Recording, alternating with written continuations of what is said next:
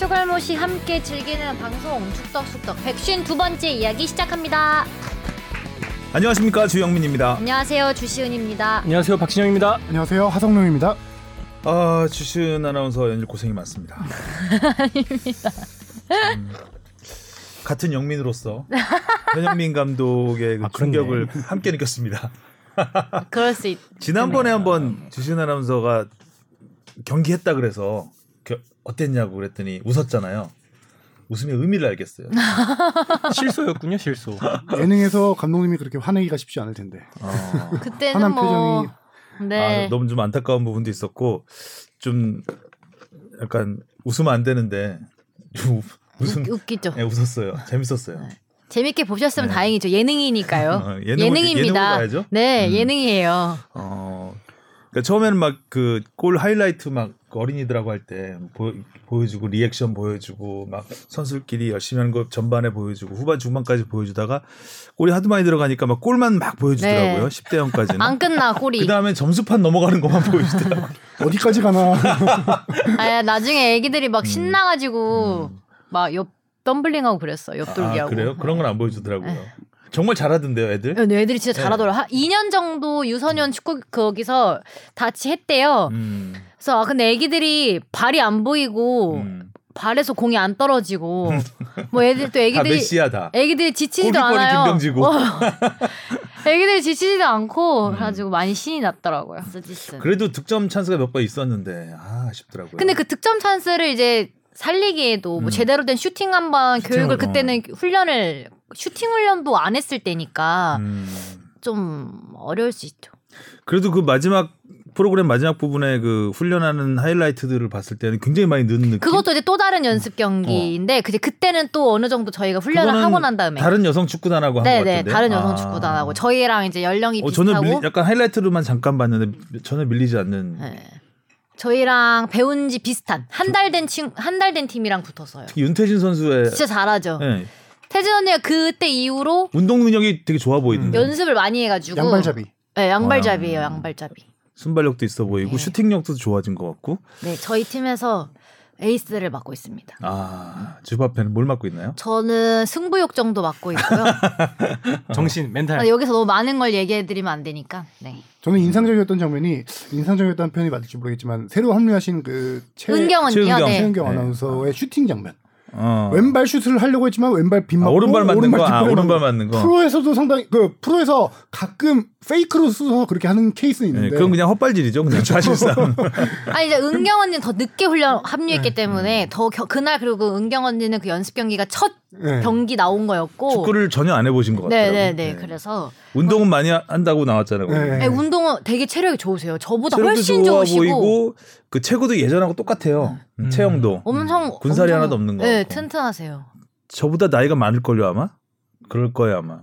네. 네, 어쨌든 근데- 여기서 이제 음. 변명을 좀 하자면 그때는 배운 게 훈련 없었다. 훈련한 지 일주일밖에 안 됐다. 지금 다시 알겠습니다. 붙으면 아니야, 근데 그 어린이들은 안 안, 돼, 안 돼요. 돼. 안 돼. 어린이들은 지금까지부터도 안 돼. 요 어린이들은 우리 팀 배워도 안 돼. 우리 하는 거 보니까. 팀뿐만 아니라 다른 팀이 붙었어도 18대 0까지는 아니었어도 마- 졌을 거예요. 음. 뭉찬에서도 제가 진 걸로 알고 있는데 뭉찬 팀이 아그 그 친구들한테. 아니 그 친구들 아니고 다른 유소년 청, 청 초등학생이랑 붙었는데 아. 네, 뭉찬도 12대 몇으로 졌대요. 어, 그러면은 우리도 진 게 당연하지. 어, 뭉찬한테 6대 0으로 지는 거네 그러면. 그러니까 우리도 음. 졌지만 잘 싸웠다. 졌- 아니 근데 졌었지 어린이 않았어. 근데 어린이들은 하고 하면 시간이 갈수록 이게 힘들- 예. 밀릴 수밖에, 밀릴 수밖에 없어요. 없어. 어린이들은 음. 안, 아우, 안 안- 지치잖아요. 안 지치잖아요. 아니 애기들이 안 지치고 날아다니니까. 그 나이 때안 지치죠. 아 그런가요? 네, 날리 날아 그 날아다니죠. 지쳤던 것 같아요. 자 그러면 지난주 축덕 토토부터 확인을 하겠습니다. 주영민 기자님이 4개 적중, 제가 4개 적중, 이정찬 기자님이 2개 적중, 박진영 PD, PD죠? 아, 박진영이랑 해요. 맨날 헷갈리네. 뽕 뽕이 3개 적중 음. 했습니다. 주신 아나운서는 뭐 축구 실력은 잘 안 느는 것 같지만 예지력은 갈수록 늘고 있는 것 네, 같습니다. 잘 맞춘 가장 것 많이 같아요. 맞췄습니다. 이- 이주 연속이죠? 제일 많이 맞춘 거. 네. 어. 자 댓글부터 가겠습니다. 오두리치 님이요. 주바 앞에 궁금해서 골 때려 보는데 우리 8살 딸처럼 팔 저으며 뛰는 거 어떻게 해주고 싶다는 늘겠죠 뭐. 저 그렇게 뛰는지 몰랐는데. 음, 약간 달리기 펄렁펄렁하면서 모습을 보면 뛰더라고요. 약간 운동 능력을 대충 볼 수 있는데 네. 그 아나콘다 팀들은 다 귀엽게 뛰더라고요. 저희가 뛰어본 적이 없는 사람들이어가지고. 음. 운동을 많이 안 해보신 것 같다는 생각. 윤태진 아나운서 좀 잘 뛰는 것 같아요. 근데 태진 언니 일단 무용과 나왔고 음. 얘 어렸을 때부터 막 발레하고 운동을 계속 했대요. 아, 유연하고. 네네 유연하고. 굉장히 유연하더라고요. 근데 은영 언니도 같은 과고요. 태진 어, 언니랑 아, 박은영 아나운서도 동문이에요. 잘 뛰었던 것 네 같아요. 그리고 음. 정연 언니는 최대고 음. 다 치- 좋습니다. 팩만 보면 화려한데요. 그러게요. 얘기 안 한 한 분이 계시네요. 누구요? 양팔 저 여덟 살 저는 저는 아무것도 하지 않았습니다. 늘겠죠 뭐. 네 늘겠죠 뭐. 늘겠죠. 뭐. 개막했으니까 기대를 해보겠습니다. 아, 저희가 아직 경기가 많이 공개되지 않았기 때문에 음. 너무 그렇게 안 하셨으면 좋겠어요. 예고편 어, 반전을 예고했어요. 예고편 보면은 많이 늘은 걸로 나오던데. 아, 근데 사실- 많이 많이 늘었어요. 그리고 실제로도 아 여기가 무슨 청문회도 아니고 제가 매번 나올 때마다 너무 궁금해서 아니 왜냐 면 이거를 그 커뮤니티에 정리해서 누가 올리시더라고요. 아. 여기서 제가 얘기를 자꾸 하니까 골대녀에 대해서. 아, 이게 나온다 뭐 네, 이렇다. 네, 네. 음. 그래가지고 아니, 그냥 뭐 저희는 굉장히 열심히 노력하고 있다는 것만 하겠습니다. 음. 네. 늘겠죠 뭐. 안 늘어도 어쩔 수 없고요. 큐르피아님이 주하나 다치지 마요 화이팅. 네. 아, 발톱은 괜찮아요, 참. 아 발톱은 괜찮고 지금 이제 오른쪽 발목이 안 좋아서 아이고 돌아가면서 돌아가면서 아프구나. 아니 근데 이게 돌아가면서 아플 수밖에 없는 게 이제 이쪽이 안 좋으면 여기를 많이 그렇죠. 쓰니까 여기가 아프고 계속 어우, 이래가지고 깨닫고 있구나. 네 인체 신비에 대해서. 음, 열심히 하고 있습니다. 장진성님 이번 주 골대녀 봤는데 아나콘다 팀에서 눈에 띄는 건 모드리춘 윤태진 씨더군요. 중앙에서 어떻게든 패스 연기하려는 모습이 인상 깊었습니다. 주바페는 수비수니까 혹시 코너킥 같은 세트피스에서 모드리춘 킥 주바페 골 기대해도 되려나요? 어쨌든 FC 아나콘다 화이팅입니다. 거봐요, 이 골대녀 관련된 댓글이 대부분 아, 너무 많으시네. 대부분이잖아요. 아, 주바페 킥인 패스는 되게 좋아 좋아졌더라고요. 하- 아, 한번 저요? 네, 킥인 자- 안으로 정확하게 차서 패스하던데. 그렇게 된 거겠죠. 모르겠어요. 아 하다 근데 보면- 패스는 아, 킥인 네 킥인 패스는 킥인 찬 거. 네. 네. 뛰는 게 중요하기 때문에. 네. 식식이님. 지난주 댓글을 녹화 당일에 작성해서 못 읽어 주셨는데 K리그 시상식을 진행할 때 연맹에서 감독 주장들에게 후보들의 스탯과 기록 데이터 등을 알려주면서 뽑나요? 그리고 추후 감독 주장들이 어떤 후보를 뽑았는지 알려주나요? 음. 이분이 지난주 저희 녹음하는 날 음. 네, 올려주셔가지고 뻥피디가 못 본 못 본 것 같아요. 그래서 소개를 못 해드렸는데 똑같은 질문을 다시 한번 아. 댓글에 해주셔가지고 많이 궁금하신 거죠? 네, 많이 궁금하신 것 같아요. 과정을 설명드릴게요. 일단 그 어, 구단들이나 선수들이 투표를 합니다.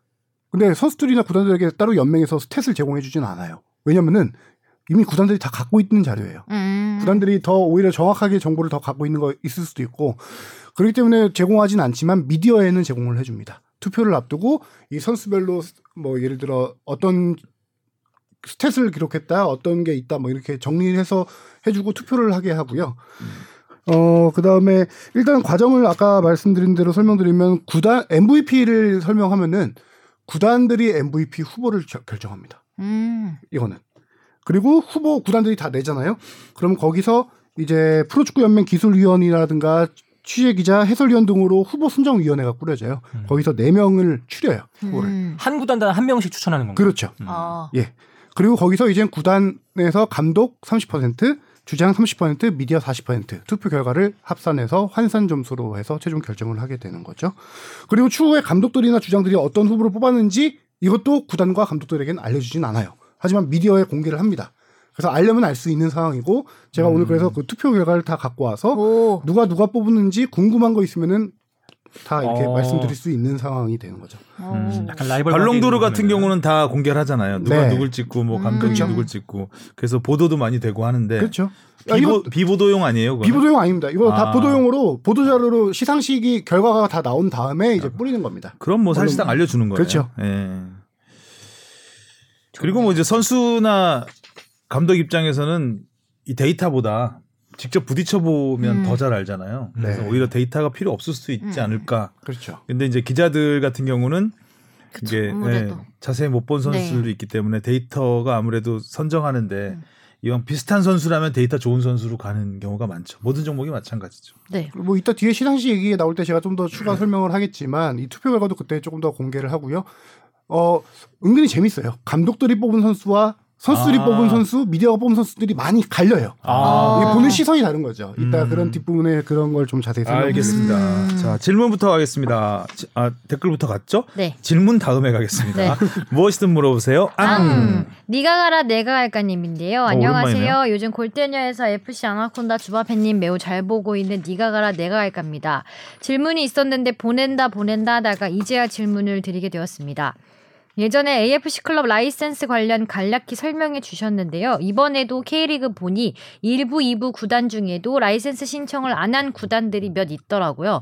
김천 상무, 서울 이랜드, 부천 FC, 경남 FC 그리고 나머지 구단은 주의 조치인 수원 FC, 성남 FC, 제주 유나이티드 꼭 필수 요건이 아닌 건 알지만 조건들을 보면 구단 운영과 환경 부분에 대해서도 중요시하는 것으로 보이는데 신청을 안 하는 구단은 필요성 때문에 안 하는데 라이센스에 별도 비용이 있는 건지 일본은 J리그 1, J리그 2가 아니어도 라이센스 구단이 엄청 많은데 구단 생길 때 이 조건이 필수인지 이렇게 두 가지 질문 주셨습니다. 어우, 네. 신선하고 좋은 질문이었어요. 음. 저 뭐 제가 전혀 생각하지 않았던 부분들에 대한 정보도 많이 알게 됐는데 일단 답변부터 드리면은 그 라이센스를 두 가지로 볼 수 있는데요. 아시아 축구 연맹 AFC 라이센스가 있고 K리그 K리그 그 팀들에 해당하는 K리그 라이센스가 있어요. 음. 그러니까 K리그 라이센스가 있어야 당연히 K리그에서 뛸 수 있는 거고요. AFC 라이센스가 있어야 AFC 주간 대회, 아시아 챔피언스 리그라든가 그 하부 리그 이런 걸 뛸 수 있는 거거든요. 근데 여기 말씀드린 대로 지금 네가 가라 내가 갈까 님이 정확하게 얘기해 주셨는데 어, AFC 라이센스를 신청 안 한 구단이 4개 구단입니다. 김천 상무, 서울 이랜드, 부천, 경남. 음. 다 2부에 있었던 팀들이네요. 그렇죠. 그쵸. 네. 이 팀들이 신청을 안 한 이유부터 설명을 드릴게요.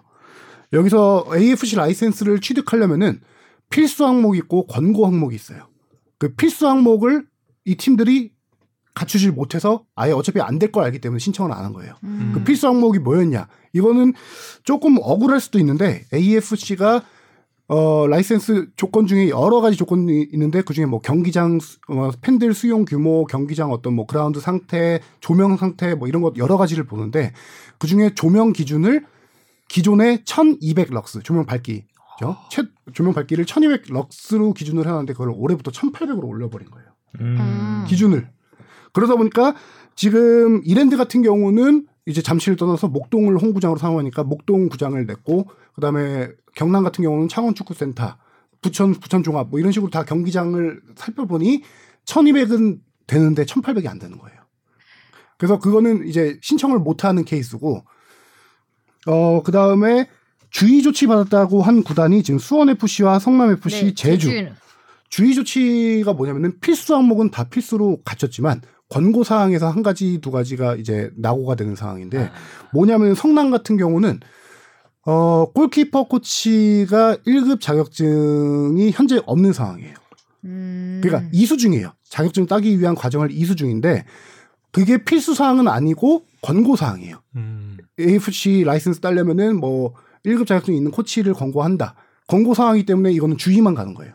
그리고 나머지 성남이랑 제주 같은 경우는 구단 전담 변호사가 없다라는 권고 사항을 지키지 못해서 음. 주의 조치를 받은 건데 주의 조치가 징계 같은 건 아니에요. 라이센스는 발급을 해. 그래서 제주가 이번에 아시아 챔피언스리그 내년 출전권을 따낸다? 그럼 출전하는데 전혀 문제는 없는 상황. 음. 하지만 권고기 때문에 뭐 추후에 이거를 좀 보완해야 되는 상황이고 K리그 라이센스 같은 경우는 AFC 라이센스를 기반으로 만든 거지만 약간 조금 다른 것들이 있어서 예를 들어 아까 성남 같은 경우 어그 K리그는 1급 자격증 그 이하도 인정을 하는 케이스. 음. 어 그리고 아까 그 경기장 조명 같은 경우도 K리그는 1200을 그대로 유지하고 있어요.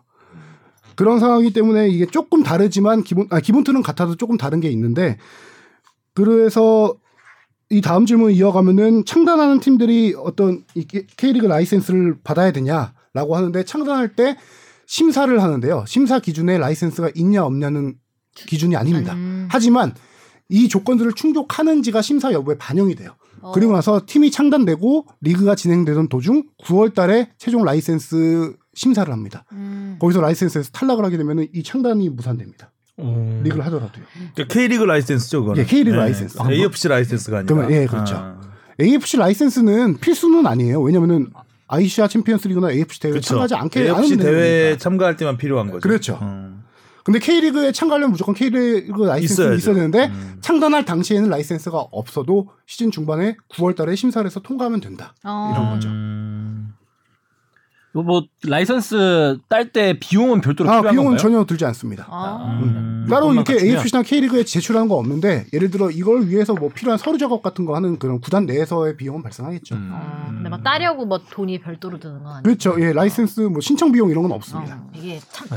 얘기를 들어보니까 생각지 뭐 못한 제1리 아예 기반 시설에 관련된 게 많아서 제1리그는 뭐 이게 신청하려고 따로 뭐 한 게 아니라 어느 정도 닦여 있다 보니까 자연스럽게 자격증도 받게 되는 뭐 그런 수순이 또 있을까 있지 않을까 예상이 아무리, 드네요. 아무래도 인프라가 우리보다는 네네네. 잘 돼 아. 있으니까 네. 라이센스 관련 문제는 별로 없겠죠. 네. 자 이슈로 넘어가겠습니다.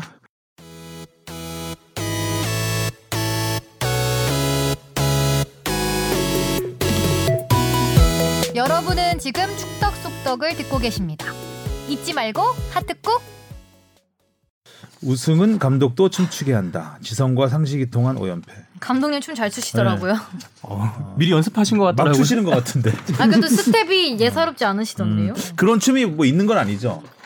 없겠죠? 네. 근데 뭐, 뭐 누구 댓- 춤을 따라하거나 그런 건 아니죠. 네. 상식춤으로 하죠. 댓글 보니까 감독이 춤 추는 상식. 제일 잘 춘다고 다 반응이 그렇더라고요. 아 맞아 제일 처음에 그래서 송민규 선수랑 댄스 배틀을 하다가 송민규 선수가 밀리더라고요 조심스럽게 뒤로 빠지면서 동무대를 만들어 주는데 아 김상식 감독님 다시 봤습니다 제가 감독님이 춤추시는 걸 두 번 봤는데요. 한 번은 최강희 감독님의 춤을 본 적이 있어요. 예전에 아, 어 이거는 신, 태용 감독도 춤추지 않았나요? 아, 람바다 그래요? 람바다 춤 추죠.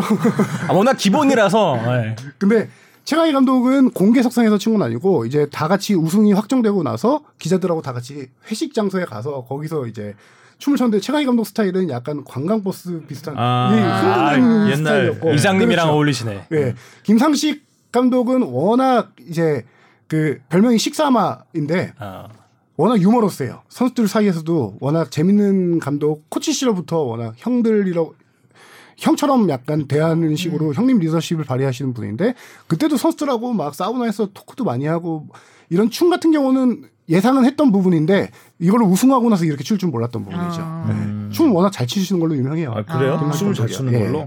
어, 그럼 나름 창작춤이네요. 아. 보통 춤하면 이제 기본적으로 막 춤을 추거나 근데 막춤 느낌은 아니게 약간 막춤 예, 스텝이 느낌은 아니었던 것 같아요. 스텝이 예사롭지 그렇죠. 않아. 약간 피터 크러치의 그렇지 예, 로봇 춤 로봇 춤 비슷한, 비슷한, 약간 예. 비슷한. 아, 분명하게 이렇게 본인만의 장르가 딱 있었죠 네. 예. 모자 씹어 던지는 패대기죠 패대기 울분의 울분의 춤. 어쨌든 재밌더라고요. 음.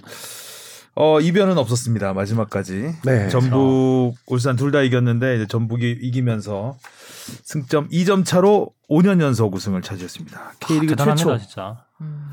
울산은 열 번째 준우승이죠 네. 그것도 최다. 최다 최다. 아. 최다. 어. 아쉬움 그러니까 희비가 참 아주 간발의 차로 교차가 됐습니다. 저좀 네. 제일 처음에 그러니까 최종전이 동시에 열렸잖아요. 그래서 기대를 갖게 한 부분이 분명히 있었어요. 이 울산이 이대형이 앞으로 전반전에 앞서 두 골이나 넣고 또 슈팅도 진짜 많이 때리더라고요. 이 이를 악물고 나온 게 느껴져서 아 이거 전북이 살짝만 혹시 삐끗하면 어떻게 될지 모르겠다. 그리고 전반전에 전북의 한교원 선수가 실 그 실책성 플레이라고 해야 될까 많이 골 찬스를 놓치면서 아 이거 약간 불안한 모습을 보였는데 전북은 전북이었다 음. 그런 생각이 딱 들더라고요. 전반 끝나고 김상식 감독이 라커룸 들어가서 이대영 이런 소식 알려주고 니네 플레이 해라. 그, 그 당시에 이제 팬들도 들썩거렸긴 했는데 다섯 골 차이. 두 골을 누구도 다섯 골 더 넣어야 되는 상황이었으니까 음. 조금 여유는 있었는데 근데 실제 선수들의 마음은 좀 달랐어요. 이 경기 준비하기 전부터 선수들이 되게 어 그냥 지난 두 경기 최종전 포함, 포함해서 그 전 두 경기까지 선수들이 자발적으로 합숙을 했어요. 수원 FC에 진 다음에 그 수원 FC 전에 울산을 이기고나 선수들이 약간 마음이 들떴던 거죠. 음. 그리고 나서 수원 FC에 그렇게 지고 나서 그 당시 승점이 동률이 됐을 거예요. 수원 네, FC 맞아요. 지고 그렇죠. 골득실에서 앞섰죠. 뭐. 그렇죠. 울산이 이기면서 그때 동률이 됐을 거예요. 그래서 그때 선수들이 위기 의식을 느끼고 홍정호 주장 홍정호를 중심으로 자발적으로 음. 이제 합숙을 했는데 그럼에도 홍정호 선수의 이제 인터뷰 얘기를 들어보면은 홍정호 선수 일주일 동안 거의 잠을 못 잤다고 해요. 어. 음. 부담감에. 부담감에. 근데 희한한 거는 다른 선수들도 마찬가지였겠죠. 근데 희한한 건 경기 전에 이동국 선수가 라커룸을 찾습니다. 승리 요정으로 요새 네. 불리는데요. 이번 최종전 전날 아, 말씀하신 최- 아니 최종 당일 경기죠. 전날, 당일 당일 날. 당일날 당일날. 아 당일날 라커룸을 찾았는데 들어가자마자 한 말이 승리 요정 왔다 이런 식으로 얘기를 했대요.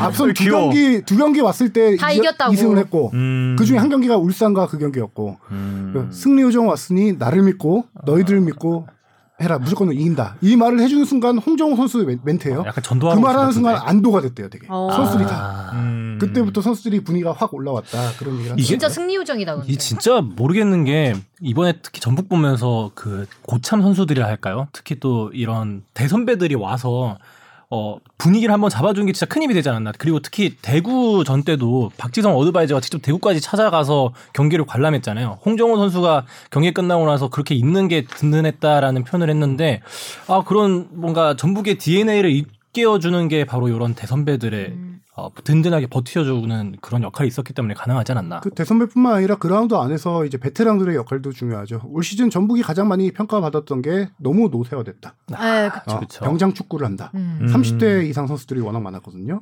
뭐 당장 지금 최철순 선수만 해도 30대 이제 중후반. 이용 최철순 이용 선수가 지금 85, 86 그 정도 될 거예요.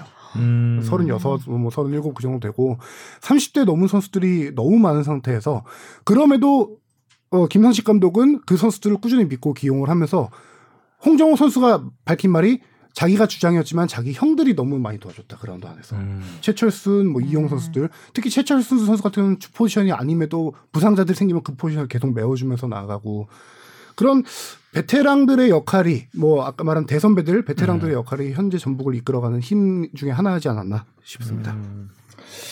아무튼 김상식 감독이 참 올 시즌 내내 우여곡절을 겪었죠 많- 그렇죠, 그야말로. 많았죠. 네. 음. 네. 힘들었죠. 감독 될 네. 때부터 해서 또 중간에 그 울산에 계속 끌려갈 때 그리고 연패 당했을 때 근데 어쨌든 어 그 전북의 그 우승 DNA를 끝까지 음. 발휘를 하면서 결과를 만들어냈어. 서서히 자기도 이제 본인도 음. 그 명장 전북의 명장 대열에 이름을 이제 올리기 시작했다고 볼 수 있을 것 같아요. 솔직히 감독 되고 나서 이렇게 비난 받고 좀 힘들었다라고 하는데 감독 되기 전부터도 힘들었어요. 그 음. 약간 가정을 설명해 드리면은 누가 봐도 김상식 감독이 지금 팀에서 13, 12년 이상 뛰어왔고 선수와 코치로 어 선수와 가교 역할도 잘하고 그런데 감독 선임이 되게 늦어졌어요.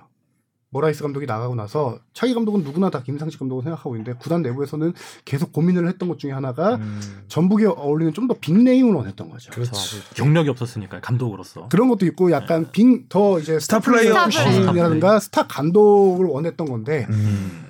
그런 것 때문에 또 마음 고생이 있었어요. 그러다가 이제 있었지. 감독으로 되고 나서 이제 가장 먼저 터진 게 3월달에 이제 백승호, 선수 사건. 음. 네. 그래서 뭐 지성과 상식이 없는 그런 걸- 비상 걸개를 받았고 네. 맵다 매워. 그렇죠. 근데 초반에 잘 나갔어요. 13경기 무패행진을 가다가 잘 그래도 나가다가 뭐 시원시원하게 이긴 경기는 많지 않았잖아요. 그렇죠. 네, 무패는 예. 갔어도 음. 어부지리로 네. 이긴 듯한 느낌. 어떻게 이겼네 약간 이런 느낌이어가지고. 울산에서 화력에 좀 밀리는 느낌이 있었죠 초반에는. 그렇죠. 거기다 이제 3연패 한 4, 5월 달에 3연패 당하고 7경기 무승하고 그때 FA컵에서 4부 리그 지고. 팀이었나요? 아. 음. 삼부 양주심이 4부 4부였던 것 같은데 네. 그 팀에 탈락하고 이제 계속 그러다가 또 반전하다가 마지막에 큰 타격을 입었던 게 울산과의 챔피언스 리그에서 졌던 거. 음. 그 이후에 폭발했죠. 전북의 팬페이지 그 홈페이지 게시판에 이제 김상식 아웃 뭐 퇴진 요구하고 사퇴 요구하고 그런 게 많았고 근조 음. 플래카드 근조 걸기가 클럽하우스 앞에 걸린 건데요. 김상식 감독이 이번에 우승하고 나서 우승 그 기자회견이라든가 기자 아니, 어제 시상식에서 이 얘기를 좀 더 했어요. 했는데 음. 뭐라고 했냐면은 제일 마음 아팠던 게 그 금조걸기였다. 아우 스트레스 음. 정말 많이 본인뿐만 아니라 받았다. 우리 애들 가족들이 봤다. 야. 가족들이 보는 건데 이건 너무 좀 맞아요. 그러면서 했던 말이 내가 전북에 12년 13년 이렇게 지금 있었던 건데 그 감독되고 1년 정도 못 기다려주나 팬들이 조금 원망스러웠다 그런 얘기까지 하더라고요. 음. 아, 그렇죠. 그럼 충분히 그럴 만하죠. 그렇게까지 해야. 뭐 결과는 아름다웠잖아요. 그래도 네. 네. 그래서 그 춤추고 모자 던진 게 모든 걸- 모든 걸 다 얘기하는 거죠. 울분을 토해내는 아우 그 손에 뭐가 쥐어졌으면 다 던졌을 것 같아요 네. 그냥. 사실 뭐 전북이 잘한 것도 있지만 울산이 잘 못한 부분도 있, 있- 약간 맞물리면서 그렇죠. 운도 좀 따랐던 네. 우승이었고 내년 시즌엔 뭐 더 좋은 모습을 보여주지 않을까 좋은 경험이 됐을 거라고 생각합니다. 네.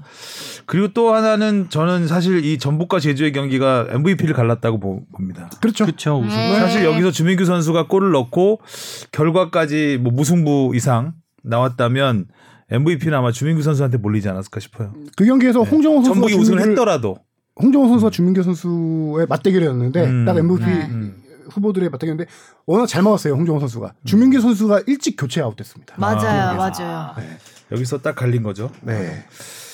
자 그리고 또 하나의 관심 경기는 안 써놨네요 우리 뽕 PD가. 전 나름 그래도 최용수 감독이 아, 데뷔 첫승. 어 강원의 데뷔 첫승. 그랬고 이제 이번 주에 아 바로 오늘 1차전이군요. 네, 순간, 오늘이에요. 순간 플레이오프. 대전이랑 하죠. 오늘하고 주말하고 아뭐 우리 감독님이 해설하러 가셨는데. 아 해정민 감독님이 네. 아 두 분이 앞두고 저기 약간 입담 대결을 했죠. 그렇죠. 어. 예. 최영수 감독하고 이민성 감독은 그 도쿄 대첩 때 어, 어. 어시스트와 결승골을 넣었던 크, 후지산을 무너뜨렸던 콤비였잖아요. 왼발 중거리 슛. 네. 음. 야 정말 그거는 잊을 수 없는 경기였죠. 아, 그러면서 이민성 감독님의 도발이 기억나더라고요. 어서 이부 리그는 한번 맛봐야 될 텐데 이부 리그 처음이지 뭐 이런. 멘트. 그것도 있고 우리 승격을 어시스트 해달라 그랬잖아요. 자기 골을 어시스트 해줬듯이 그, 승격 그래서 어시스트 그 앞에 달라. 앞에 멘트가 있었죠. 별로 우리 친하지 않다. 그 당시 나한테 어시스트 해준 것도 줄 데가 없어서 그냥 대충 준 것 같다. 막 아, 선을 확 그어버리시더라고요. 야, 우리 그래서 그런 이번에도 사이 승격을 아닌데. 어시스트 해달라. 음. 그때 최용수 감독이 답변이 너의 이런 멘트 같은 거 신경 쓸 겨를이 없어 나는. 음, 그렇게 얘기를 하셨죠. 네, 아무튼 2차전이 강릉이죠. 네. 네, 강릉에서 강등 팀이 결정이 됩니다. 자 그리고 또 뽕PD가 만든 비디오 머그 재밌게 봤는데 그 수원 FC와 수, 그러니까 수원 더비 아 그렇죠. 아, 수원 FC와 수원 삼성, 경기도 아주 재밌었습니다. 이영재 선수의 도발 세리머니 그렇죠. 오해를 빌- 불러일으킨 세리머니였죠. 음, 그 군대 가기 앞서서 카메라 앞에서 포즈 취한 그 거라고 예, 나중에 이제 빅버드의 수원 삼성 의원단 쪽에 있는 쪽으로 가서 이영재 선수가 사실 그게 문제였어요. 세레머니는 그냥 한번 코너 플래그 쪽으로 가서 할 수 있는데 한 번 더 다시 고개를 덜- 돌아서 그쪽 앞에서 약간 거만하게 팔짱 예, 끼고 어. 은바페 세레머니라 불리는 약간 이제 그 바라보듯이 내려다보듯이 아, 약간 거만하게 느껴질 수 있는. 그래서 그래서 삼성 팬 입장에선 좀 열받을 만한 그 리액션이 가장 인상 깊어서 만든 것도 있습니다. 모든 팬들이 일제히 일어나서 손가락을 손가락을 올리는. 음. 아. 이게 어, 이영- 네. 미리 미리 약속을 성 동료들하고 약속을 했던 세레머니였어요. 이제 골 넣으면은 군대 군대 입대 예정이니까 마지막 기념하자고 해서 골 넣으면은 이렇게 하자라고 그 즉흥적으로 아니에요. 미리 약속된 건데 장소가 잘못됐던 거지. 음. 홈팬들 앞에서 했으면 괜찮은데 음. 그- 원정 아, 예. 그러니까 자신이 있는 팬들 네, 앞에서 앞에서 했으면 되는데 그 수원 팬들 앞에서 하게 된 게 음. 골을 거기서 넣고 거기 하게 된 게 문제였던 근데 거죠. 그건 그래도 아- 알았을 것 같은데 상대 응원석이라는 거를 약간 근데 뒤늦게 그 세리머니를 해야지 이 생각만 했던 것 같아요. 음. 아차차 생각나서 아 일단 빨리 하긴 해야 되겠다. 근데 밑에 카메라만 보고 있는데 위에 있는 수원 삼성 팬들은 신경을 크게 못 썼던 거죠. 네. 그래서 근데 이영재 또- 선수가 그래서 그걸로 수원 팬들한테 DM을 엄청 많이 받았다고 아, 해요. 이영수 선수가 지- 그런 의도였다면 굉장히 당황스러웠을 것 같긴 하, 하더라고요. 근데 이영재 선수의 대처가 상당히 괜찮았어요. 음. DM 온 팬들한테 답변했더라고요. 정말 죄송합니다. 미- 군대 가는 것 때문에 미리 약속한 거였는데 제가 음. 장소를 잘못 선택했다. 죄송하다 했더니 일부 팬들이 또 답변이 온 게 음. 군대 잘 갔다 오세요. 잘 서로 일단은 아, 예, 너나와. 일부 DM 주고받은 어, 훈훈하게 팬들하고는 끝났네요. 예, 네, 훈훈하게 훈훈하게 했다. 끝나겠네요. 아, 아, 손가락으로 그런 시작해서 훈훈하게 어. 또 어제 최종 합격 어, 소식까지 네. 그렇죠. 전해진. 음. 결과가 해피엔딩. 좋았으면 네. 됐죠 뭐. 네. 또 수원 FC가 이겼잖아요. 네. 음. 수원 FC가 이겼죠. 서울도 이겼더라고요. 아 서울 뭐 이제 놀랍지 않습니다. 자 K리그 시상식이 열렸습니다. 뭐 앞서도 말씀드렸지만 홍정호 선수가 MVP 차이가 마- 많지 않았어요. 하- 네, 한 9.5, 9.5, 10, 아, 10포인트 차이는 안 났습니다. 안 났어요. 예, 예, 예. 예. 그러면 진짜 마지막 경기가 좌우했다고도 볼 수 있는 거고 나름 조민 저 누구야? 아 주민규 선수. 조, 조. 아, 개명을 갑자기. 그렇게 말이에요. 그러게 말이에요. 어, 주민규 선수도 토종 득점왕 정말 오랜만에 네. 또 22골이나 넣었기 때문에 네. 강력한 경쟁자였는데 토종 득점왕이란 것도 그렇고 저는 의미를 두고 싶은 것 중에 하나가 20골을 넘었다는 거야. 의미를 좀 두고 싶은데요. 아. 그렇죠.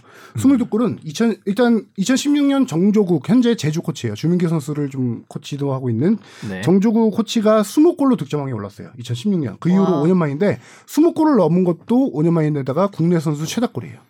역대? 아니요 역대는 아니죠. 역대는 아니잖아요. 역대 는 아닌데 그거를 제가 좀 비교해 보려고 왔는데 이동국 선수가 예전에 더는 그렇죠. 왜냐면은 김도훈 선수도 더는 것 같기도 하고. 그렇죠. 아 근데 네. 제가 이제 기준한 거는 스플릿으로 나눈 저기 이 현재 체제가 자리 잡힌 음. 이후에 이후. 얘기하는 거고요. 경기당 뭐골 정도. 왜냐면 예전하고 비교하기가 조금 힘든 게 뭐냐면은 2013년부터 스플릿 38경기 현재 체제가 유지돼가 됐어요. 음. 그 이후에는 좀 많이 정조 했죠. 정조욱 선수가 토종 국내 선수로는 20골이 최다였는데 그거를 최다 넘어섰고 그 전에 실질적으로 스플릿이 시작된 거는 그 한 해 전인 2012년이에요. 근데 그 당시에는 44경기를 했어요. 음. 음. 44경기에 이동욱 선수가 26골을 넣었습니다. 음. 어. 득점왕은 대한이 했을 거고 이, 맞아요. 이동욱 선수는 2위 했는데 음. 근데 경기 수가 다르기 때문에 조금 비교가 힘든 음. 거죠. 음. 참고로 그전에는 플리그 할 때는 뭐 30경기 할 때도 있고 팀 수에 따라서 달라진 음. 예, 28경기 할 때도 있었고요. 이런 거 보면 다른 얘기하자면 지난 시즌에 주니오 선수가 26골, 27경기인데 26골 골. 터트린 게 정말 대단한 골- 기록이네요. 골무원 아 골무원. 진짜 네. 이 주민규 선수 얘기 잠깐 좀 해보면은 대단한 선수예요, 진짜. 그 한양대 졸업하고요. 프로팀에 지명을 못 받습니다. 드래프트에서. 그래서 아. 번외 지명 사실상 연습생 신분으로 당시에 고양 하이FC에 이제 입단을 했는데 그 당시만 해도 미드필더였어요, 이 선수가. 음. 어. 그래서 고양 하이FC에서 미드필더로 활약하다가 2015년에 서울 이랜드로 이적을 하는데 그때 공격수로 전향을 합니다. 음. 음. 그때부터 골 그렇죠. 많이 넣기 시작했죠. 공격수 전향한 첫해 23골을 넣었어요. 아. 음. 야 포지션 진짜 잘 바꾼 어. 거네요. 그렇죠. 그리고 쭉 하다가 한 2018년 우리 그때 상무에서도 잘했던 거 기억하잖아요. 그렇죠. 러다가 상무 전역한 이후 2018, 19 시즌에 약간 20 지난 시즌까지도 부상 부진이 겹치면서 많이 골을 못 넣었어요. 그 전에 음. 비해선. 음. 세 시즌 동안 17골 넣었더라고요. 근데 올해 이렇게 22골 넣을 수 있는 비결을 좀 인터뷰랑 이런 거 찾아보니까 결혼하고 내조를 받았다라는 얘기가 있는데 뭐냐면은 와이프가 어시스트를 받았구나 집안. 와이프가 필라테스 강사예요. 아, 그래서 아. 운동력, 운동 그래서- 능력에 영향을 좀 줄 수 있었겠. 그래서 네. 어 이 인터뷰 예전 인터뷰인데 신혼 시절에 아 차라리 밖에 나가서 공찬우 훈련을 더 하고 싶을 정도로 집에서 혹독하게 필라테스를 받았대요. 와이프한테. 아. 그래서 유연성이 좋아지면서 부상이 없어지고 시즌 내내 부상 없이 굉장히 중요하죠. 그러니까 중요한 포인트더라고요. 그게 음. 유연성이 좋아지면서 부상이 없어졌다라고 하더라고요. 맞아요. 그게 자기 그러니까 종목과는 관련이 없을 것 같은 운동들이 또 네. 음. 이게 백그라운드에 딱 자리 잡으면은 그 자기 종목의 운동 능력이 좋아지는 경우들이 많이 있거든요. 그, 그렇죠. 이대훈 태권도 선- 이대훈 선수도 필라테스 그때 한다고. 네, 막 필라테스 했던 거. 한다고 하고 뭐 피겨 차준환 선수는 권투를 맞아요. 한다고 코어의 힘 키우기 위해서 어. 뭐 그런 식으로 차준환 선수가 권투요? 잘 못해요. 잘은 못하더라고요. 네. 했다는 것에 의의를 예전에 스피드 스케이팅 이승훈 선수는 역도 훈련하고 아. 허리 힘 허리. 키우기 위해서 뭐 그런 식으로 이제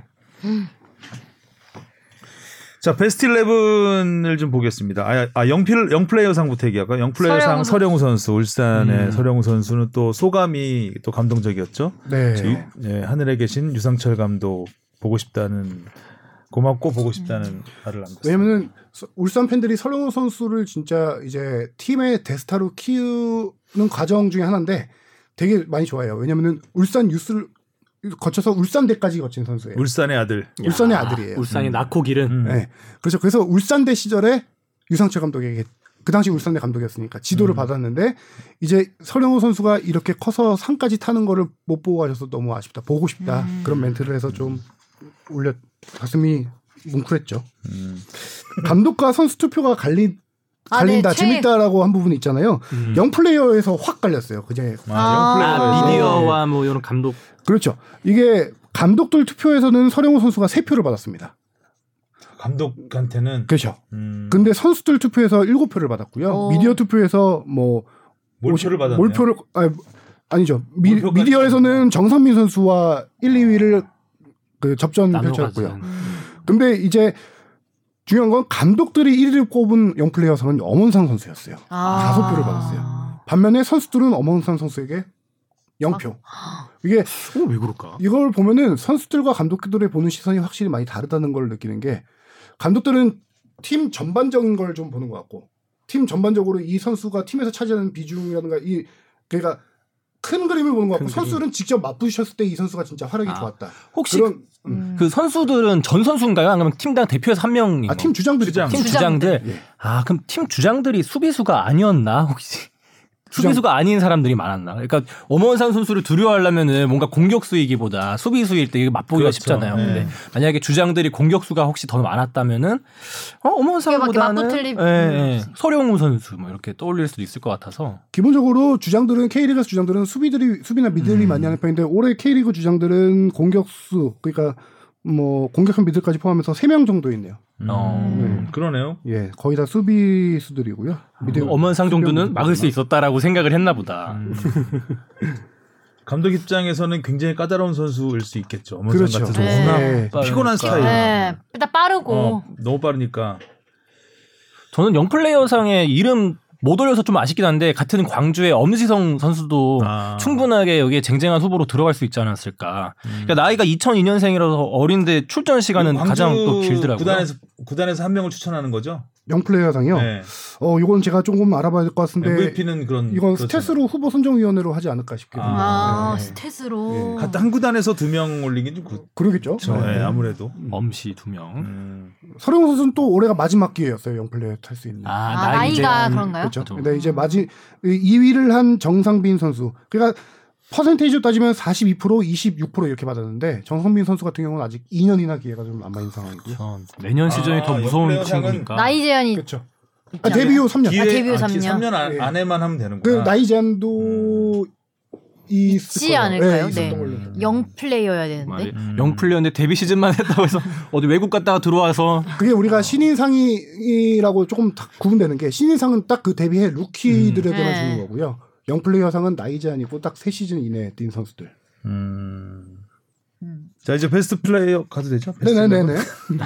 베스트 11 골키퍼 부문에 조현우 골키퍼가 됐는데 어 그래서 저는 우승 프리미엄이 좀 있지 않을까라는 네. 생각을 좀 했었어요. 음, 송범근, 송범근 골키퍼. 어 근데 송범근 골키퍼가 3위를 했습니다. 어, 이위- 이위가 이위가 김영광. 김영광인 선수인가요? 점수로 인정합니다, 보면 인정. 어 압도적이네요. 조현우 골키퍼가 60 60% 네. 송범 어 김영광 19% 송범근 15%15그 정도죠. 분명히 뭐 조현우 선수가 올 시즌 약간 뭐 다른 시즌에 비해서 음. 저조했다고 하지만 결정적인 순간에 번뜩이는 선방은 또 분명히 많이 보여줬던 것 같아요. 어, 미디어 투표에서는 조현우, 송범근 선수가 물론 조현우가 앞섰지만 한 20, 20표 차? 아, 19표 차군요. 근데 감독과 선수에서 완전 압도적으로 조현우, 음, 송봉 아 종봉 조현우 조현, 골키퍼. 네. 제가 이거를 조금 생각을 해봤는데 송범근 선수는 안정적인 스타일이에요. 지금 음. 전북이 물론 수비가 강한 것도 음. 있지만 송범근 선수 활약으로 최소 실점 팀이에요. 38경기 30, 37 실점을 했거든요. 안정적인 스타일인데 그 조현우 선수 같은 경우는 다 아다- 알다시피 번뜩이는 순간적인 그렇죠. 반사신경. 순발력, 반사신경 네. 그런 걸로 이건 통계는 제가 뭐 따로 나와 있진 않지만 그 경기에서 골이 될 걸 실점으로 막은 거는 조현우 선수가 더 많은 거예요. 음. 그런 음. 것들을 이제 감독들은 높게 평가하는 거죠.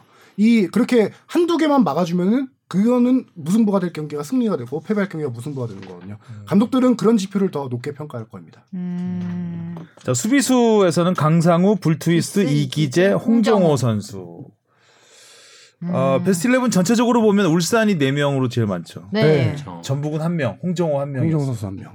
그런 걸로 보면 그러니까 울산 선수들이 개개인의 활약상은 뛰어났다. 뛰어났다. 음. 근데 전체적인 팀에서는 전북이 이겼다. 그렇죠. 또 어찌 보면 이제 전북이 선수 그 선수들의 기량 차이가 크지 않다. 뎁스가 아, 깊다라고 또 볼 음. 수 있는 부분도 있겠죠. 네, 아무래도. 그럼요.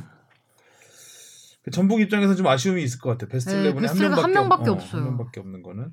제가 통계 안 내봤는데 한 우승 지금 최근 5년 연속 우승하는 동안 한 명 나온 게 거의 처음일 것 같아요. 음. 최소 두세 명씩 있었던 그러니까요. 것 같은데. 예. 음, 수비수 중에서는 이제 베스트 11에서 그 아쉽게 빠진 선수가 이용 선수가 빠졌네요. 음.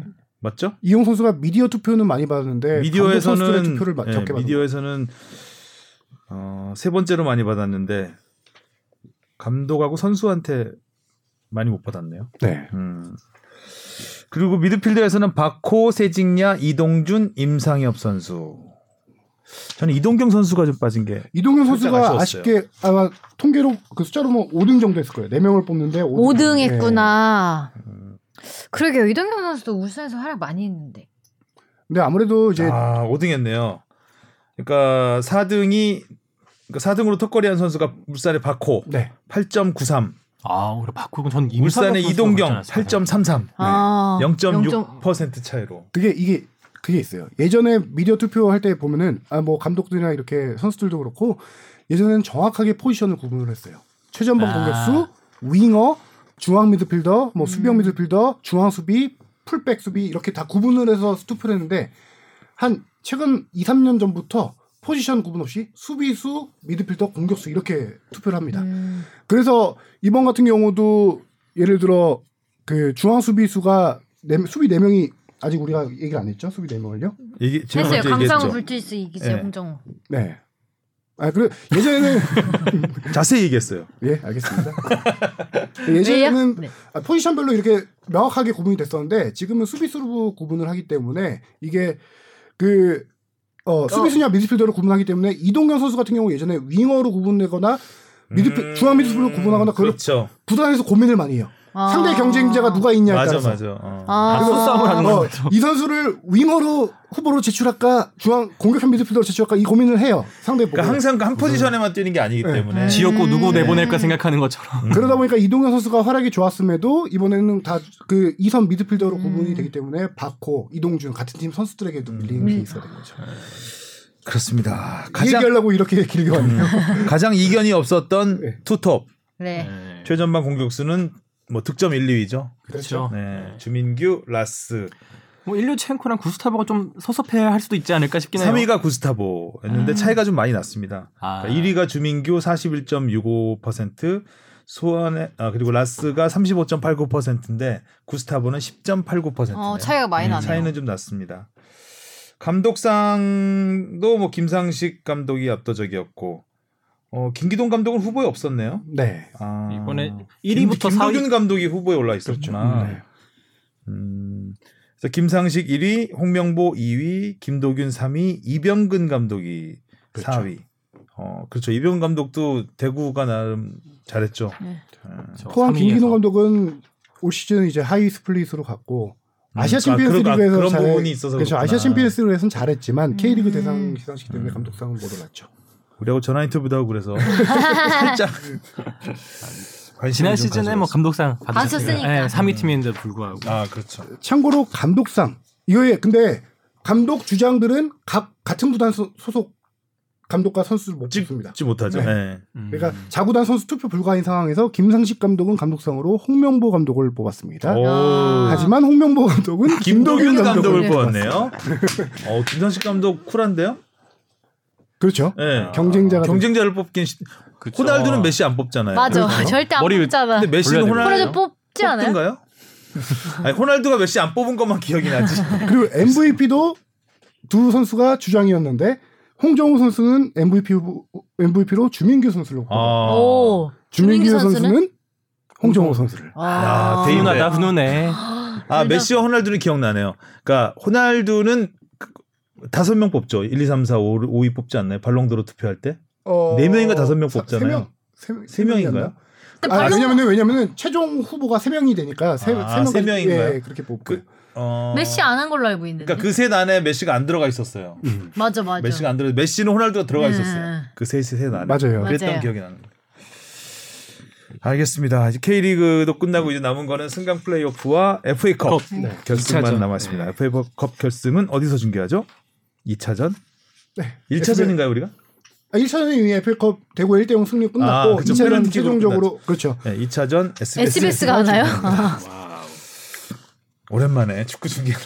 정말 하기로 연수 했다는. 감독님이 해설 안 하시겠죠? 당원 바쁘니까 승강 플레이오프 다음 날 승강 플레이오프. 네. 남의 경기 재미있게 한번 중계하시고 들어가셔도 좋을 텐데. 올해 마지막 중계니까 마지막 음. 그렇죠. 봐주세요. 뒷감당이 안 되죠, 그렇게 하면. 네. 자 그리고 이제 손흥민 선수 이야기를 해야 될 것 같습니다. 두 경기 연속골을 넣었는데 지금 코로나. 코로나 아. 확진 얘기가 나오고 있습니다. 어, 그쪽 시간이 아직 고- 어, 구단에서는 아직 확인을 안 해주고는 있는데 현재까지 나온 소식만 얘기를 해보죠. 음. 일단은 어 영국 언론에서 선수단 내와 코치 스태프에서 8명의 코로나 확진자가 나왔다라는 보도가 나와 있고 그중에 일부 언론이 이제 손흥민이 거기에 포함됐다. 그렇게 나오고 있는데 이거는 구단에서 밝힐지 안 밝힐지는 최종적으로 모르겠어요. 왜냐하면 코로나 확진자들을 주로 밝히진 않거든요. 않죠. 구단에서 직접적으로 음. 이거는 다음 경기 날렸을 때 이 선수가 엔트리에 있냐 없냐로 파악을 해야 되는 부분이에요.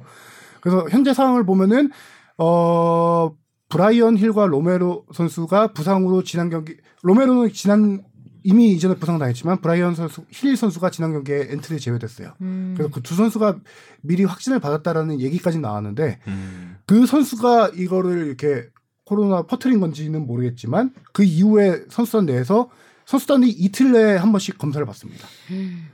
이- 기본적으로 이틀에 한 번씩 그 간단 진단 키트로 검사를 받고 거기서 양성이 나올 경우 PCR 검사를 받는 거거든요. 지금 일단 거기서 자기 진단에서 많이 양성자가 나왔고 PCR 검사를 그 선수들이 받았는데 제 생각에는 루틴이 그렇게 해서 PCR 검사에서 양성자가 더 많이 나오면 구단 전체로 확대를 해서 받을 거예요 PCR 검사. 그러겠죠. 예. 음. 그 지난번 같은 경우 손흥민 선수가 한번 확진됐다고 알려졌다가 아, 아니었죠. 해보니까 거짓 예. 위양성. 아, 위양성이었다. 그게 그랬었는데 어떤 케이스냐면은 자기 검, 그 간편 검사에서 양성이 나온 거고 PCR 검사에서 음성이 음성. 나온 거죠. 그런 그렇죠. 케이스죠. 예. 그러니까 이번에도 일단 그 간이 검사에서 양성이 나왔을 것이고 네. 이제 PCR 검사 결과가 이제 음. 나왔는지는 아, 확실치는 않는데 지금 간이 경- 검사 결과를 보고 아마 취재를 해서 나오는 뉴스가 음. 아닐까 싶어요. 아직까지는. 네. 왜냐 PCR 결과 PCR 검사를 어제 했기 때문에 오늘 아, 나오게 네, 오늘 나 오늘 음. 나오는 거거든요. 그래서 좀 더 기다려봐야 될 것 같긴 하지만 어, 현지 보도를 보면 일단 BBC에서 이름은 밝히지 않았지만 여섯 명이라고 BBC에도 보도를 선수가 6명. 그러니까 선수가 네, 여섯 네, 명이라고 보도를 한 걸 보면 확실하게 이제 확 그, 그때는 두 명이라고 확진자라고 했다고 두 명 다 아니었잖아요. 네. 이번엔 여섯 명이 확실히 나왔다고 하고 어, 손흥민 선수의 이름이 거론된 것으로 보면 아마 확진이 됐을 가능성이 높지 않을까라는 네. 음. 예측을 할 수 있을 것 그 같습니다. 매체에서 쓴 그게 매체가 풋볼 인사이더란 매체인데요. 거기서 확진자를 손흥민, 모우라, 벤 데이비스, 에메르송 로얄, 브라이언 힐, 로메로 여섯 명을 했는데 로메로는 부상으로 차치하더라도 거의 주전급 선수들이죠. 다. 저 지금 브라이언 힐 그러네요. 빼고 음. 벤 음. 데이비스 요새 날아다니고 있는데 그렇죠. 막 네. 모우라도 뭐 계속해서 콘테 감독의 지휘하에 선발로 쉽지 나오고 않다, 있고요. 코로나. 아 이게 손흥민 선수가 사실 이 일주일 특히 주말에 이 대한민국 국민에게 미치는 이 행복에 큰 역할을 하고, 맡고 있거든요. 저도 거의 한 주의 끝을 마치 예전에 개그 콘서트 보면서 마무리했듯이 아, 언제 정립이야? 지금은 손흥민 선수의 경기를 보면서 마무리하는데 아 그 즐거움이 없어지면은 너무 슬프지 않을까. 제발 아니길 바랍니다. 그러니까요. 이게 뭐 내일쯤이면 확- 이제 금요일 날 경기에서 확인을 할 수도 있고 아니면 영국 언론에서 이제 오늘 밤 우리 녹음 기준 낮이니까 오늘 밤에 나올 수가 있는데 이렇게 될 경우 영국 방역 지침에 따라서 확진자는 열흘간 자가 격리를 하게 됩니다. 경기를 그렇게 되면은 세 경기를 못 뛰게 되는 상황이에요. 그리고 음성을 음성을 받아야 그렇죠. 뛸 수 있는 거죠. 음. 자가 격리 끝나고 음성을 받아요. 음. 그래서 지금 어 당장 금요일 날 유로파 컨퍼런스 리그 최종 조별리그 최종전인데 랜전인데요. 이 경기는 연기가 안 될 것 같아요. 이 경기는 정상적으로 치러야 될 것 같은데 UEFA 규정상 25명 스쿼드 중에서 골키퍼 포함해서 13명이 출전 가능하면 경기는 진행돼야 됩니다. 음. 그리고 일정이 만만치 않아요. 조별리그를 12월 31일 이전에 다 끝내야 되기 때문에 어. 음. 이거를 연기하기가 쉽지 않은 상황이에요. 근데 이 다음 경기에 있는 지금 12일 브라이튼전은 토트넘이 공식적으로 프리미어리그 사무국에다 연기를 요청했다. 아, 어, 근데 그래. 그건 이제 받아들여질지는 좀 지켜봐야 되는데 음. 유- 코로나 일단은- 이슈가 터질 때 이 앞서서 이렇게 연기했던 경우가 몇 번 있어요. 그래서 이건 음. 받아들여지지 않겠냐라고 지금 많이 전망되고 있습니다. 그러니까 앞으로 일정이 되게 중요해요. 그러니까 브라이언 아 브라이튼을 만나고 그다음에 그 다음 주가 돼서 레스터 시티, 리버풀로 이어지는 일정이기 때문에 음. 지금 조금 삼승세를 탄 상황에서 만약에 조금 중상위권 팀까지 이길 수 있다면은 진짜 토트넘이 챔피언스 리그에 진출할 수 있는 그 포석을 다질 수 있거든요. 그래서 아, 이 주축 선수들이 제발 아, 안 걸리길 음. 아쉽다. 바라야 할 것 같습니다. 컨퍼런스 리그도 지금 이제 플레이오프로 가느냐 마느냐 상황이잖아요. 그죠? 그렇죠. 토너먼트로. 플레이오프를 해, 해야 되는 거 아닌가? 아 그게 이제 조별리그에서 1위들이 올라가고 2위들이 음. 유로파리그에서 떨어진 팀들하고 붙어서 올라가는 거죠. 그거 어. 예, 플레이오프 예 그렇죠. 그, 그 말이잖아. 아 요 음. 죄송합니다.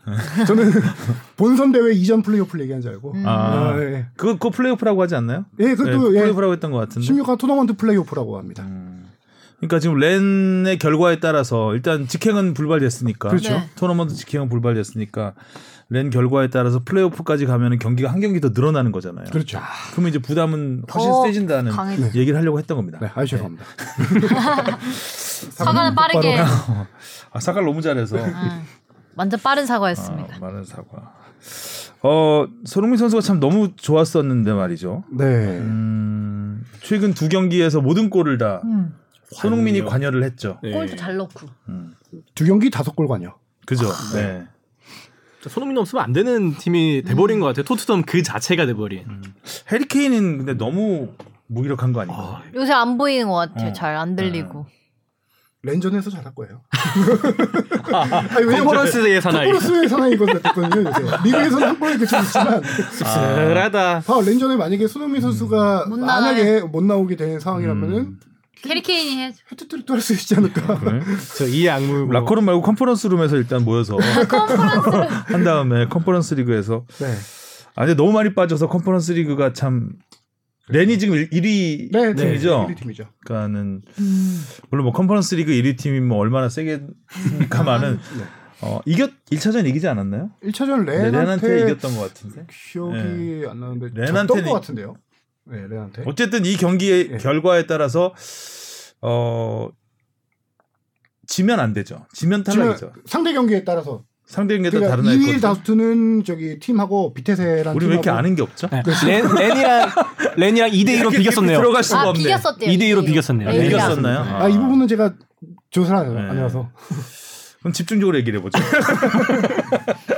그러니까 토트넘이 최종전 렌전에서 승리하면 무조건 2위로 올라가게 됩니다. 그렇죠. 현재 2위인가? 네, 현재 2위. 아, 현재 2위니까. 승점은 같지만 어, 예, 이기면 2위로 가서 이제 유로파리그 3위 팀, 네. 조별리그 3위 팀하고 플레이오프를 치러서 이제 토너, 토너먼트 가느냐 마느냐. 그렇죠. 아 이렇게 이 컨퍼런스 리그에서까지 경우의 수를 따져야 하는 그러니까. 아, 토트넘의 실정. 아니 너무 그 누누산투 때 꼬여 꼬여 뭐 가지고 많이 싸놓고 가셨어요, 어, 좀.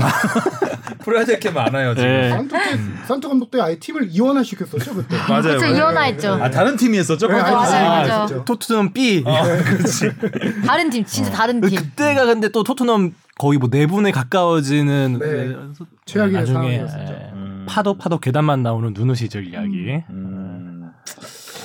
아무튼 토트넘 입장에서도 약간 스텝이 꼬일 수밖에 없는 상황이 됐습니다. 갑자기 여섯 아, 명이면. 음. 아 근데 확실하게 토트넘 경기력은 콘테 감독 부임 이후로 지금 자리를 잡은 것 같은 게 이 팀이 실점이 워낙 많았던 팀이잖아요. 누누 감독 시절에. 그렇죠. 누누 감독 시절에 제가 통계해다 보니까 리그 10경기에서 9골을 넣었고 16실점을 했습니다. 경기당 한 골도 못 넣고 경기당 1.6실점을 했는데 어. 콘테 감독이 부임한 이후로 리그 4경기를 치렀죠. 4경기에서 7골을 넣고 1실점했습니다. 오. 완전히 팀이 그러니까 콘테 감독 우리가 특징 얘기했지만 3백을 엄청 선호하는 감독이잖아요. 3백의 화신이라고 할 수 있는데 3백을 중심으로 일단 수비부터 안정화시키는 감독이에요. 그거를 지금 단기간 내에 콘테 감독의 3백 전술을 지금 토트넘에 이식시켰다. 그 좋지 않은 선수들에게도 야. 이건 어, 감독의 대단하다. 능력이라고 볼 수밖에 없죠. 감독력. 그게 그러니까 정말 신기한 게 벤데이비스 선수가 사실 전력 외로 분류되면서 경기에 많이 못 뛰었잖아요. 근데 그런 선수가 콘테 감독님의 쓰리백의 아주 중심적인 역할로 이번에 마지막에 손흥민 선수가 골을 넣을 때도 그 수비에 있던 벤데이비스가 드리블까지 페널, 치면서 페널티 박스 안에 들어와서 공을 넘겼던 거잖아요. 이렇게 어떻게 황골 달- 탈퇴를 할 수 있는지 탈퇴했다고요? 황골 탈퇴. 어, 어, 골이 데이비스가 탈퇴를 하셨나요? 바뀐 어, 네, 이유가 있을까요? 사자성어. 음. 어, 근데 사실 누누 감독도 초반에 있겠죠. 초반에는 맞아 조금 네. 탈퇴했어요. 아, 하긴 그렇죠. 초반에 3경기 연속 1대 맞아, 0 맞아. 승리하면서 그래서 감독상 받으셨고 그달 아, 이달에 맞아요, 감독상. 그건 받고 가셨네. 어. 어, 아무튼 근데 콘테 감독은 지금까지 보여준 게 있기 때문에 산투 감독하고는 그 평가와는 좀 다를 것 같고 그뭐 또 내용적으로도 달라진 게 확실히 있으니까요. 어. 네. 자기 고집 굽히지 않고 계속해서 결과적으로 성공을 했던 감독이기 때문에 토트넘이 좋아질 일만 남았다라고 이제 할 알고 찰나에 있었 어, 네. 생각하고 있었는데 이제 이런 코로나. 어, 암초를 만나고 말았습니다. 그니까요. 근데 우리한테 중요한 건 이제 콘테 감독의 토트넘이 아니라 손흥민 토트넘이잖아요. 손흥민이 음. 콘테 감독이 온 뒤에 어떻게 바뀌었냐 이걸 좀 네. 통계를 내봐서 간단하게 좀 설명드리려고 하는데요. 음, 자기가 준비해온 거 하려고 지금 아, 남초를 만났다고 하니까 저 만났다면 난 직진. 아, 사실 우리가 주, 하성룡 기자가 준비한 거를 이렇게 자세히 얘기하기가 애매한 상황이 됐잖아요 그렇죠. 지금 코로나 때문에 아, 그런데도 해야 근데 됩니다. 자기 자료 지금 해야 되기 때문에 네. 들어봐요 우리. 방금 전에 아, 살짝 아, 자, 들어봅시다. 깜, 깜빡이를 키시더라고요. 어. 유턴이죠 유턴. 아, 유턴이었나요? 왜냐면은 예, 분위기 보니까 토트넘이 여기서 끝날 것 아, 같은 거. 암초를 만났다고 끝날 것 같은 거. 아 너무 좋은 얘기하기는 분위기가 좀 안 치고 네. 들어왔습니다. 네. 좋아서 안 하려 그랬는데. 성룡 선배한테 암초였네 암초. 예, 하성룡 기자가 준비한 거 생각해서 꼭 해야 될 것 같네요. 칼치기 들어왔습니다. 네. 네.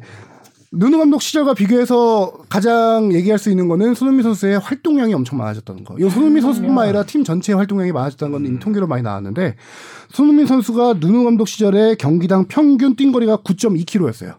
근데 지금 콘테 감독 온 이후로 10km가 넘어요. 10.5km를 와, 뛴다. 어. 와이드네. 오, 경기량이- 평균이 그 정도면 뭐, 평균이요. 음. 그리고 심지어 노리치 시티전 때에는 손흥민 선수가 어 잠깐 어디 되고 왔더라? 11km 아, 근데 이건 취소하고요. 깜빡이 다시 깜빡이 다시 켜야 돼. 당황하셨어요? 당황하네요. 당황하셨는데 그러니까? 보니까 바깥에서 노리치 시티전부터 빼주세요. 편집 없이 갑시다. 그 다음에 스프린트 횟수. 누누 감독 시절에는 평균 19.11, 19.11회. 아니, 뭐 어떻게 되죠? 이거. 19, 당황했네? 하여튼 19회 정도? 당황했어. 콘테 감독에선 22.75회. 예, 아 23회 정도 했다. 네. 거의 3회에서, 20. 예, 3회에서 4회 정도 늘어났고, 평균 달리는 속도 자체도 누누 5.91, 콘테 6.86. 어, 전반적으로 많이 빠르다. 뛰고 빨리 뛰고. 빨라지고, 속도가? 예, 평균 속도가요. 속도가 5km밖에 안 된다고요? 예, 평균 속도. 평균 속도 걷는 그렇죠. 것까지 포함된 건가요? 그렇죠, 그렇죠. 아, 톱 스피드 말고. 예, 톱 스피드 아. 말고요. 톱 스피드도 누누 감독 시절에 31.93, 그다음에 콘테 감독 시절에 32.55. 어, 전반적으로 톱 스피드가 높아진 건 음. 좀 의외네. 그렇죠. 톱 스피드가 그 이날 노리시 시티전에도 31.41km로 팀 내 1위였습니다. 네. 음. 아 19.11. 그러니까 전반적으로 딱 한마디로 정리하면은 많이 뛰고 더 빨리 뛰고 그다음 평균적으로도 속도도 올라갔다. 음. 근데 의미 있는 통계를 또 하나 보자면은 슈팅 수를 비교해 보면은 누누 감독 시절에는 경기당 2.67개를 했거든요. 음. 근데 콘테 감독에서는 1.75로 줄었습니다. 아 줄었는데 아, 그 꼴이구나. 그것까지는 내가 그러면 좀 더 따져봐야 되는데 슈팅 일단 수- 일단 슈팅 콘테 수- 감독 된 다음에 수비 가담은 확실히 줄었잖아요. 그죠? 수비 가담 네, 수비하러 뛰어 내려간다든가 이런 모습은 잘 뛰어내려가는 안 건 없는데 보여요. 예, 그 걸어 대신 내려가네요. 이제 윙백 선수들 걸어, 예, 걸어 내려가겠죠. 예. 윙백 선수들이 공격 가담 레길론 같은 선수들이 많이 하다 보니까 하프라인까지 내려오는 건 많아지더라고요. 아. 그러니까 하프라인 이하로 내려가는 케이스는 많이 없는데 아. 하프라인 그 윙백이 올라간 공간을 메워줘야 메우는 되니까. 음. 그러니까 중앙선 부분에서 이게 양옆으로 형성이 좀 되는 게 생기더라고요. 음, 그러니까 이제 누누 감독 때 누누나 이제 무리뉴 때는 이제 수비 가담 특히 무리뉴 때 수비 가담을 좀 많이 했잖아요. 그렇죠. 네. 그러니까 뛰는 거리가 많아질 수밖에 없잖아요. 음, 음. 근데 그 수비하러 뛰어가는 건 어떻게 보면 어, 불필요한 이동 거리가 될- 꽤꽤 많은 거죠. 음. 공과 상관없이 뛰어갈 수도 있는 부분이고 그렇게 보면 지금 콘테 감독 때 공격에 전념하고 있는데 이동 거리가 더 늘었다. 음. 이거는 굉장히 공격적으로 활발 음, 활발하게. 활발하게 네. 음. 효율적으로 움직인다는 얘기이기 맞아요. 때문에 그런 부분에 있어서 그 이동거리 늘어난 거는 굉장히 큰 의미가 있는 것 같아요. 그렇죠. 음. 거기다 플레이 스타일도 조금 바뀌었다고 볼 수 있는 게, 어, 공 잡는 터치맥 같은 거 보면은, 누누 감독 시절에는 측면에서 주로 잡아서 가운데로 몰고 들어오는, 아니면 거기서 크로스를 올리든가, 이런 음. 동작이 많았는데, 지금은 그 역할들을 양쪽 윙백들이 해주다 보니까, 중앙에- 손흥민 선수가 중앙으로 많이 중앙에서 가죠. 공을 많이 잡게 되더라고요. 맞아요. 손흥민 선수가 크로스 올리는 모습이 이제 많이 거의 못 안 나오고 보면. 있죠. 그리고 슈팅도 거의 중앙에서 많이 요새 집중되더라고요. 슈팅도 뭐. 많이 는 것 같고 에, 늘었고 네, 그리고 또 하나 좋아진 거는 킥이 점점 날카로워지는 것 같다는 느낌. 맞아요. 그래서 사실 도움, 그러니까 코너킥으로 도움하는 경우가 많지 않아, 않잖아, 않았잖아요. 그쵸. 코너킥을 전담하면서도. 음. 근데 저는 앞으로 굉장히 많이 늘어날 것 같아요. 맞아요. 그러니까 이번에도 최근 두 경기를 봐도 코너킥이 바로 그 도움이 안 되더라도 뭐 수비 맞고 튕기거나 아니면 뭐 흐르면서 득점 기회가 나는 경우가 상당히 많이 있었는데 어 이제 뭐 완전 전천후 그 공격 그 능력을 갖게 되는 그런 모습을 점점 보여주고 있지 않나. 음. 최근 두 경기에서 두 골 넣은 것도 다 페널티 박스 안에서 넣은 거잖아요. 음. 네. 한 가지 조금 걱정되는 거는 아까 이제 경 토트넘이라는 팀 자체가 더 많이 뛰고 빨라졌다고 했는데 이제 결국에는 이 체력이 받쳐줄 수 있느냐가 문제가 될 것 같아요. 앞으로 이제 박싱데이가 있으면서 경기 일정도 더 빡빡해지고 그쵸, 체력이 뭐 그리고 되게 중요하죠. 리그 말로 갈수록 원래 콘테 감독이 리그를 준비하면서 그런 혹독한 훈련을 통해서 체력을 이끌어 올리게 하는 사람인데 음. 지금 중반에 왔기 때문에 음. 과연 선수들이 이 상황에서 과부하를 맞이하지 않고 쭉 갈 음. 수 있을지가 좀 관건일 것 같아요. 그래서 아까 말한 거에 약간 연장선이기도 한데 이렇게 수비에 가담하느라고 뛰어갔다가 다시 올라오고 계속 이런 과정은 굉장히 지치거든요. 힘들어요. 예. 그게 이제 체력 소모가 맞아. 더 심할 것 같아요, 아무래도. 근데 계속 공격 공격 지역 쪽에서 많은 움직임을 갖는 것과는 어, 좀 체력 소모가 다를 것 같아서 오히려 지금 상황에서 더 많이 움직이지만 음. 체력 소모는 오히려 덜하지 않을까. 음, 딱 라는 필요할 때 그렇죠. 쓰는 거죠. 효율적으로 움직일 수 있으니까. 그렇죠. 강약 조절. 예, 강약 조절. 치고 빠지기. 주 앞에 잘 들어야 됩니다. 네. 강약 조절. 강약 조절, 부상 조심. 부상 조절. 음. 필라테스. 아 필라테스는 오히려 지금 할 시간이 없어서. 필라테스 배, 배웠잖아요. 네, 주 못, 앞에. 다, 못 다니고 지금 아. 다 우리 모두 근데 왜냐면 아 이건 완전 사담인데 은경 언니가 필라테스 진짜 잘하시거든요. 근데 음. 언니가 해보더니 축구랑 필라테스는 다 음. 아무 소용이 없다고. 다들 운동에 지금 자, 음. 프로 수준의 선수가 돼야 필라테스에 효과를 필라테스가 볼 수 효과가 있는. 있는 건데 우리는 뭐 근데 확실히 부상 방지에는 효과가 있을 거예요. 못 느낄 수도 있겠지만 음, 어, 그래요. 아무래도 그럼요. 그 유연성이 부상 방지 얼마나 어. 되게 큰 중요한 나이 들면서 다치는 이유가 다 유연성 떨어져서 다치는 거. 알겠습니다. 골대녀로 또 넘어갔네요.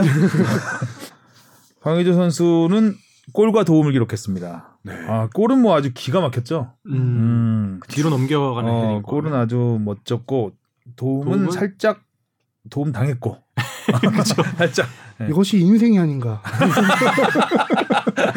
어. 애를 써서 해도 네. 네. 애를 써서 안뭐 간발의 되는 차로 안 것도 되는 있- 어, 게도 있고. 그냥 어쩌다가 얻어 걸리는 것도 있고 음. 역시 인생이란 녹록치 않아가지고 근데 이러면서 이제 자기가 상승세를 타는 거죠. 그렇죠. 그러니까 뭐 될놈 돼. 그렇죠. 아. 그러다 보면 또 골강박도 공격적인 그 감각을 계속 이어갈 수 있는 어 어쨌든 보르도 입장에서도 물론 이제 황기주 선수가 골 넣은 경기는 뭐 크게 역전패를 하긴 했지만 네. 리온과 대패를 했죠. 무승부의 결정적인 어시스트를 네. 하면서 일단 황희조 선수는 좀 안전 궤도에 올라오지 않았나 부상 털고 그렇죠. 음. 부상 이후에 조금 다시 부진에 빠질 수도 있는데 어, 그렇게 빠지지 않아서 다행인 것 같아요. 근데 황희조 선수는 이제 후반전 가니까 확실히 지치긴 하더라고요. 음, 아직 체력이 최근 네. 3, 4년 새에 너무 많이 체력을 또 쏟았기 부상이 때문에 있고 해서 그렇죠. 그런지 아직 음. 풀타임을 뛸 체력은 아니지 않나. 네. 아, 후반에 몇 번 역습 기회가 있었는데 못 따라가더라고요. 그 음. 스피드를 잘 그런 아, 모습이 네. 있어서 좀 더 지켜봐야 될 것 같다는 생각을 했습니다. 자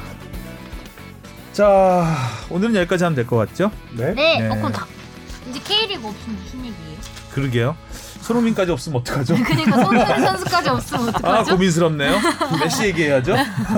황희조 선수, 김민재 선수 뭐 이런 네. 선수들이 있긴 한데 뭐 황희찬 선수도 있고요. 네. 우리에게 골대녀가 있잖아요. 아 골대가 아, 근데 골- 제가 방송이 안 아, 나올 가장 거라서 중요한 컨텐츠가 골대녀 스탯 안 나오나요? 골대녀 스탯. 통계 한번. 자 수고하셨고요. 우리 다음 주에 만나요. 안녕 고맙습니다. 고맙습니다.